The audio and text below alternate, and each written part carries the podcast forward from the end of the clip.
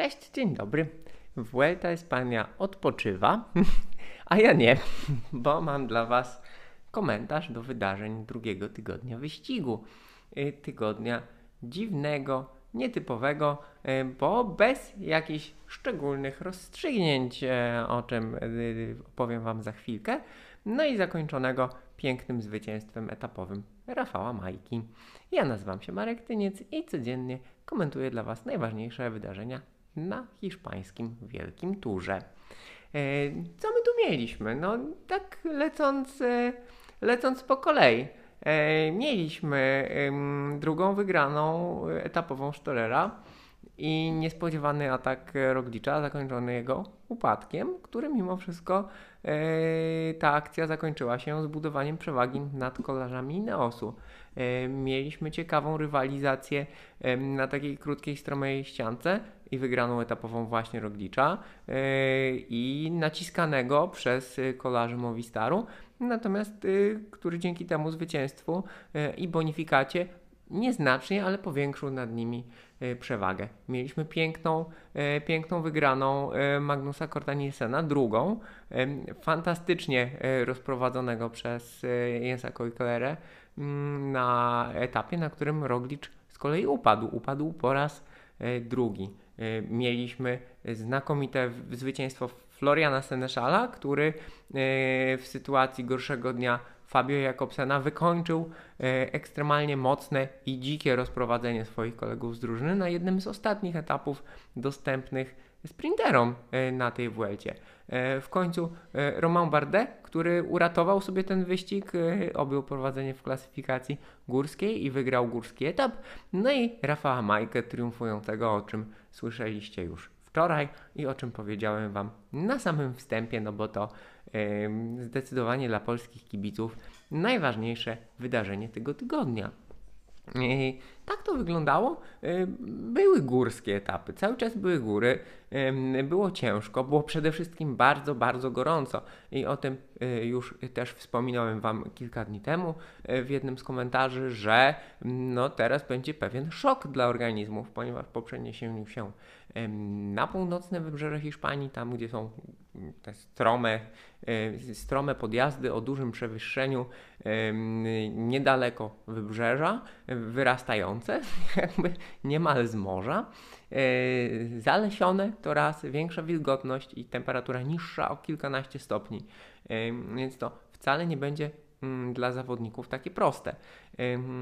Co więcej, mamy dwa najtrudniejsze w tym tygodniu, mamy dwa najtrudniejsze etapy, które czekają na zawodników. No i prawdopodobnie obecność tych etapów w ostatnim tygodniu spowodowała, że wszyscy tak naprawdę na nie czekają. Czy to znaczy, że było nudno? No nie było nudno, e, e, bo były próby sił. Naprawdę były próby sił i próbował zarówno Roglicz, zarówno kolarze Innos Grenadiers, jak i zawodnicy Movistaru. Z różnym skutkiem, ale Adam Yates coś tam odrobił, Lopez coś tam odrobił, Mas jechał równo z Rogliczem, E, Roglicz był bardzo agresywny, więc e, mimo, że ten tydzień kończy się w zasadzie tylko ze stratami kolarzy Inno z Grenadiers około minuty e, i z jejcem trochę poobijanym, to on nie wniósł za dużo. W teorii, tak? Jeżeli patrzymy tylko i wyłącznie na listę wyników, jeżeli nie oglądaliśmy tego, co się działo, jeżeli nie oglądaliśmy dość uważnie, bo właśnie tam cały czas było ściganie, cały czas było próbowanie, cały czas było testowanie różnych rozwiązań i szukanie swoich szans. Etapy były szybkie, e, rozpoczynały się w dzikim tempie, e, ucieczki zanim były w stanie się zawiązać, no to e, pierwsza godzina niemal każdego dnia to było 50 km na godzinę, więc to wszystkim weszło w nogi, zwłaszcza w tych upałach. To nie jest proste i za to wszyscy będą płacić. E, oznacza to tyle, że może być tak, że spośród y, chętnych do klasyfikacji generalnej, których zostało raptem kilku, jeszcze ktoś odpadnie, w sensie no zaliczy naprawdę poważny kryzys, y, chociaż myślę, że to, to, trudno mówić. Tak nie, nie będę wam mówił, że czas pokaże i zobaczymy co będzie.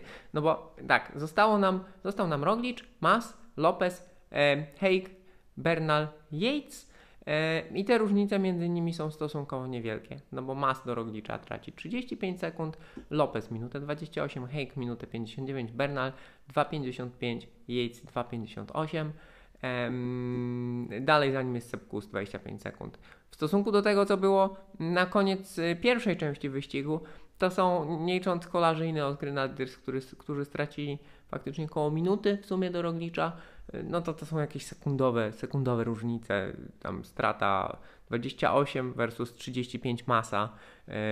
Lopez nawet odrobił kilka sekundek, bo jest 1,21, y, stracił 1,21 było, jest 1,28.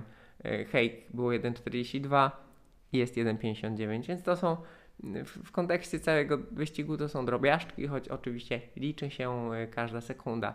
E, przed nimi wszystkimi jest jeszcze Guillaume Martin, e, no i Christian Ott Eiking, dwóch zawodników. Martin może mniej niespodziewany, Eiking zdecydowanie bardziej niespodziewany, którzy wybronili się w tym tygodniu. Oni awansowali Mm, zaraz na początku tego tygodnia na, na pierwsze dwa miejsca w klasyfikacji generalnej. Martę pewnie będzie walczył o jak najwyższą pozycję w generalce, a Iking będzie próbował się trzymać jak najdłużej.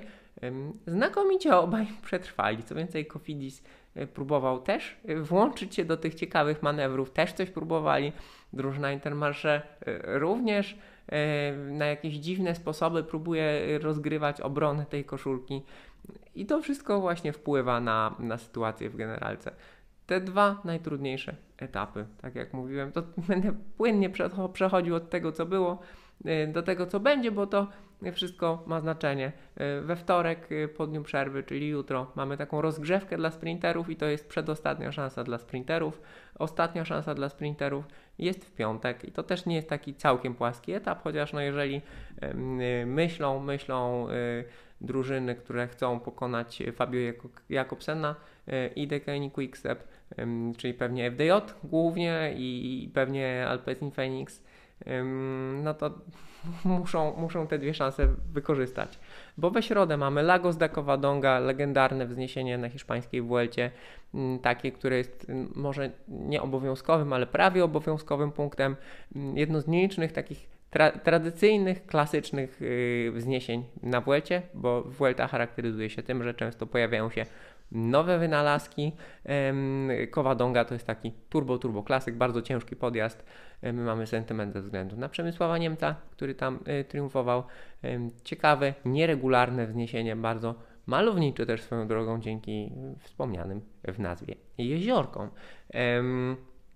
A dzień później właśnie mamy wynalazek. Mamy wynalazek, czyli e, Gamoniteiru, 14,6 km, prawie 10% stromizny, jak to na Vuelcie, nieregularne do tego wszystkiego jeszcze e, podjazd, monstrum, poprzedzony trzema ciężkimi podjazdami, tak jak Kowadonga też, trzema ciężkimi podjazdami, mm, poprzedzone dwa ciężkie etapy, 185 i 162 km e, w niepewnej pogodzie, stromo, wąskie drogi, no hardcore, krótko mówiąc.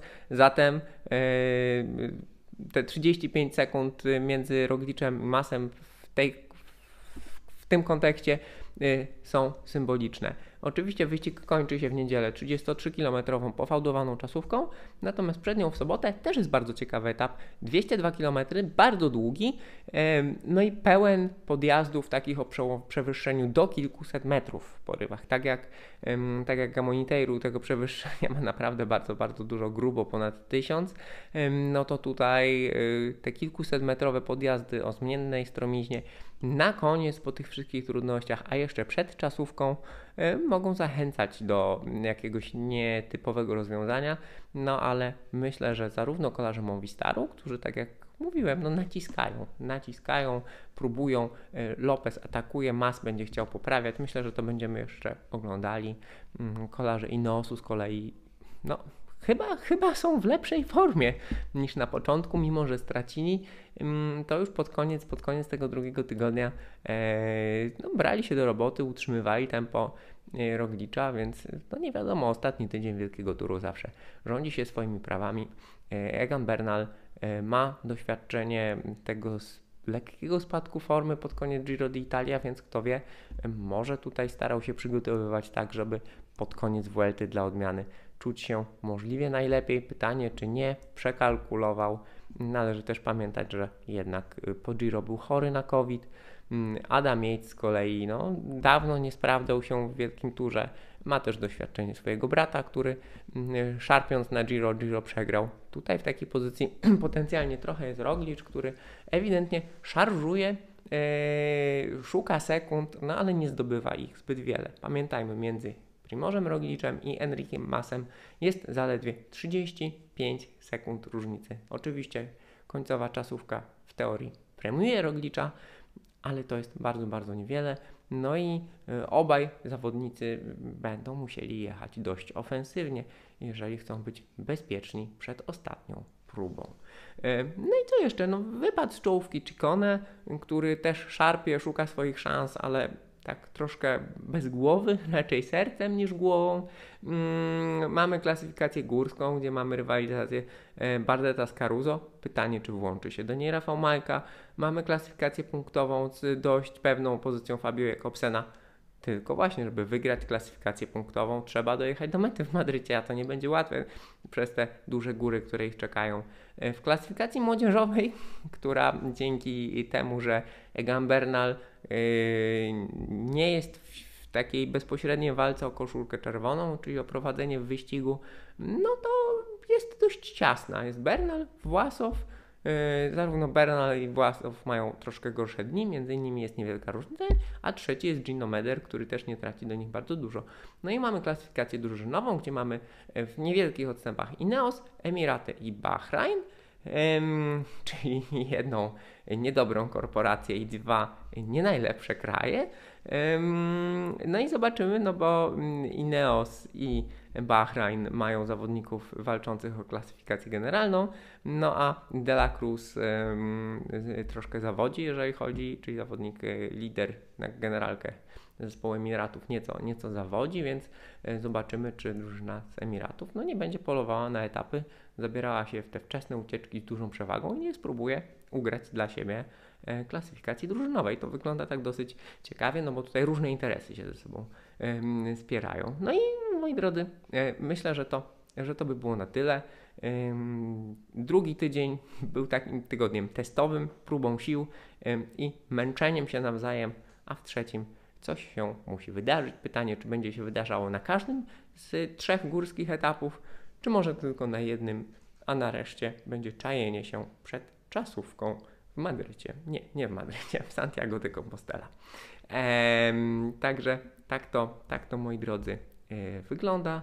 E, dziękuję Wam serdecznie za uwagę e, i do usłyszenia, do zobaczenia już jutro. Dzięki wielkie, cześć.